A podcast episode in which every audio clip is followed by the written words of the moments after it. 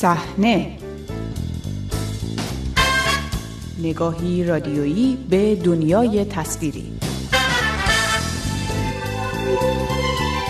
سلام خوش آمدید به مجله هفتگی صحنه. من بابک قفوری آذر هستم. در این شماره الان محسنی کارگردان فیلم مستند ایار تنها از واکنش ها به این فیلم می‌گوید و گفتگویی میشنوید با جواد سلیمانی تهیه کننده مستند الناز عزیز. با صحنه همراه باشید.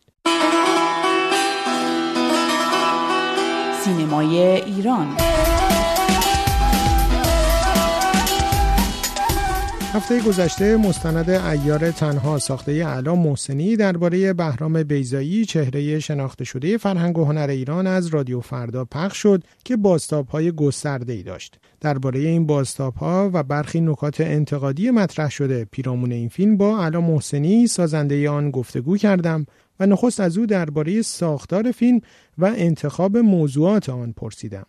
یک موضوعی که خیلی برام اهمیت داشت این احساس غریبگی احساس بیگانگی که در همه کارهای آقای بیزایی به نوعی مثل موتیف تکرار میشه. حالا بعضی وقتا در تم موضوع هست و بعضی وقتا حتی در عنوان هست مثل غریب و مه مثلا باشو غریبه کوچک. و موقع ساخت مستند این برام موضوعی بود که از پیش بهش فکر کرده بودم و سوالها و خود مصاحبه رو به این سمت هدایت می‌کردم. آقای بیزایی خیلی سریحی در این مستند روبرو هستیم. فکر می‌کنید که نوع رابطه شما با ایشون باعث شد که آقای بیزایی سریحتر از گذشته و شاید با ملاحظات کمتری صحبت بکنه هم درباره پاسخ به مباحث و هم در انتخاب موضوعات که مثلا بخشهایی از زندگی خانوادگی آقای بیزایی هم فکر می‌کنم در معدود مواردی هست که گشوده میشه. رسیدن به این سراحت آقای بیزایی از کجا اومد؟ من تا جایی که یادمه آقای بیزایی همیشه تو مصاحبه و گفتگوها و جلسات پرسش و پاسخشون همین بیان سریح و گزنده و شاید به نوعی بعض وقتا تلخ زنه این که حالا تنز تنامیزم کنارش بود و داشتم. نمی‌دونم اینجا آیا در مقایسه با اونها آیا سریعتره یا نه ولی فکر می‌کنم که بله از موضوعاتی صحبت کردن که پیش از این حداقل من ازشون نشنیده بودم یا جایی نخونده بودم. از جمله از پیشنه خانوادگیشون از مذهب پدر و مادرشون از اون اتفاق یا اون جلسه حالا نمی‌دونم بازجویی یا چی اسمشو بذاریم همراه با مسعود کیمیایی که احضار شدن و خیلی خوشحالم از این بابت که گفتن بالاخره همه اینا باید ثبت بشه برای تاریخ ما. من در کاری از ایشون جز گروه بازیگرانشون بودم اون مجلس شبیه که اتفاقا به موضوع قطعهای زنجیره میپرد. این چند سالم اینجا افتخار داشتم به نوعی همیشه یک همکاریایی با ایشون داشته باشم توی کارهاشون گزارش ویدیویی تهیه کنم یا تدوین کنم در کنارشون.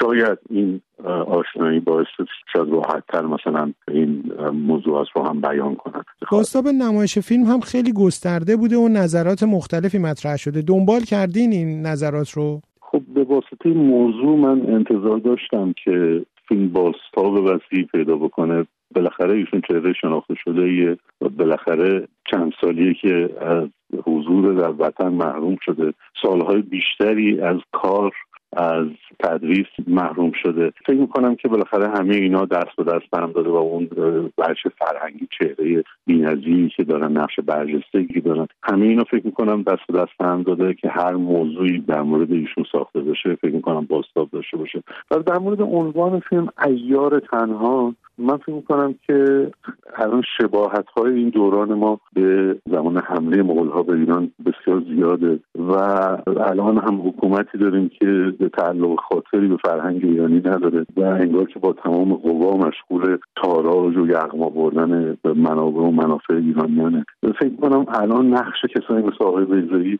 توی این زمان هم دقیقا مثل همون نقش ایاران بزرگ اون زمان حمله مغول هاست. با این تفاوت که حالا اینها دیگه مبارزهشون با شمشیر نیست با قلم با تئاتر سینما با فرهنگ و هدفشون جز روشنگری پرسشگری نیست که بزرگترین مبارزه است به نظرم. و برخی هم از این انتقاد کردن که مستند ایار تنها نتونسته به دانسته های قبلیشون درباره بهرام بیزایی اضافه کنه. در شروع فیلم خیلی روشن و آشکار داره یک سوالی مطرح میشه. گفته میشه که بهرام بیزایی با اون جایگاه برجسته که در فرهنگ و هنر ما داره چرا در وطن خودش جایی برای کار و زندگی نداره؟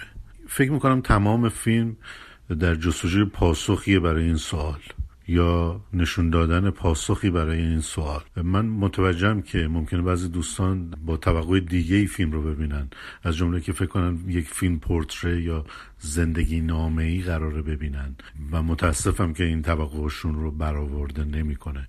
ولی فیلم از اول در جستجوی این سوال داره یه هشداری میده. داره میگه که این وضعیت نرمال نیست این وضعیت عادی نیست. دیگه وقتی با بهرام بیزای آدمی چنین برخوردی میشه تکلیف بقیه روشنه. و این ایار تنها متاسفانه تنها ایار تنها نیست. هزاران هزار ایار دیگه هستن که در چنین وضعیتی از وطن خودشون تارونده شدن چون در کشور خودشون جایی برای کار و زندگی ندارن.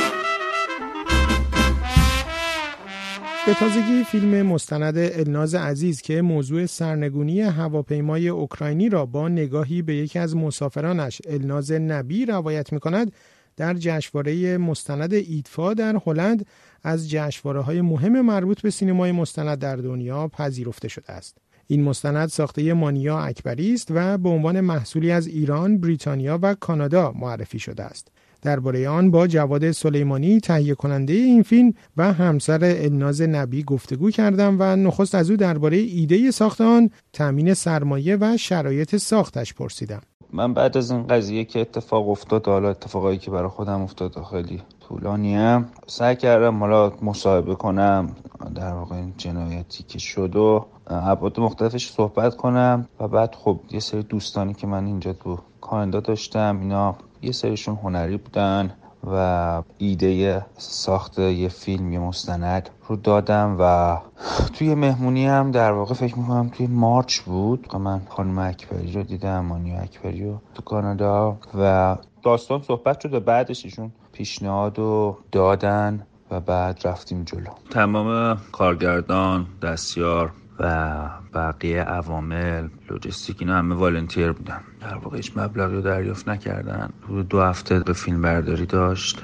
توی ادمونتون و ایالت آلبرتا. بخش دیگه حالا speech ها هست که خب اضافی شد. ولی خب یه سری در واقع هزینه های اجتناب ناپذیر داشت. هزینه ها همش در واقع public donation بوده. ما در واقع fundraising خصوصی در واقع میشه گفت گذاشتیم. یه سری افراد اومدن کمک کردند. هیچ سازمانی چه سیاسی چه غیر سیاسی کمک نکرد. یعنی خودمون مثلا سمتش نرفتیم می‌خواستیم در واقع فیلم مستقل باشه یا هیچ دولتی کمک نکرد. روی کرده روایتی فیلم چگونه است؟ بخوام بگم فیلم سه جور محتوا داره. یک محتوا در مورد یه دختری بوده به نام الناز. داشته زندگیشون کرده با همسرش خیلی ساده ناگهان موشک می‌خوره به هواپیما و کشته میشه. و بعد من چون درگیر قضیه بودم و رفتم ایران و مراسم خاکسپاری و اینا اتفاقایی که اونجا افتاد و میام شهر میدم اون چیزی رو که دیدم شهر میدم اون چیزی رو که خانواده های دیگه در واقع شنیدم و در ارتباط بودم بر اساس اون صحبت می‌کنم. طور کامل در مورد قارت وسایل شهر میدم. در مورد ابعاد مختلف خود پرواز اوکراین صحبت می‌کنم نقش سازمان جهانی هوانوردی صحبت می‌کنم و خود فیلم در واقع انتهاش با یه سری سوالاتی که در مورد سرنگونی پروازه به پایان می‌رسه. سوالاتی که پاسخ داده نشده. منتها خب توی این روند که به پایان فیلم برسیم علاوه بر داستان پرواز اوکراین و در واقع داستان زندگی دلنازومن صحبت های مختلفی در مورد جنایت که تو چل سال اخیر شده میشه. به گونه ای سعی میشه که در واقع جنایت پرواز اوکراین به جنایت های دیگه وصل بشه. مثالی که بزنم خب یه جا سخنرانی داشتم. مثلا گفتم الناز جان. بچه های خاوران بگو شما را. دست جمعی به خاک سپردن ما رو دست جمعی با آتش کشیدند. یا الناز به محمد جهانا رو بگو خوب شد که نبودی ببینی. خوزستان قارت شده است. یه جورایی سعی کردم به الناز در واقع بگم انگار یه نامه دارم واسه الناز میفرستم. و انتهای فیلمم حتی اسامی یه سری قربانیان جمهوری اسلامی. در واقع اوورده بشه کی کجا به چه صورت؟ با شنیدن این گفتگو به پایان این شماره مجله هفتگی صحنه می‌رسیم تا هفته آینده روز و شب خوبی داشته باشید.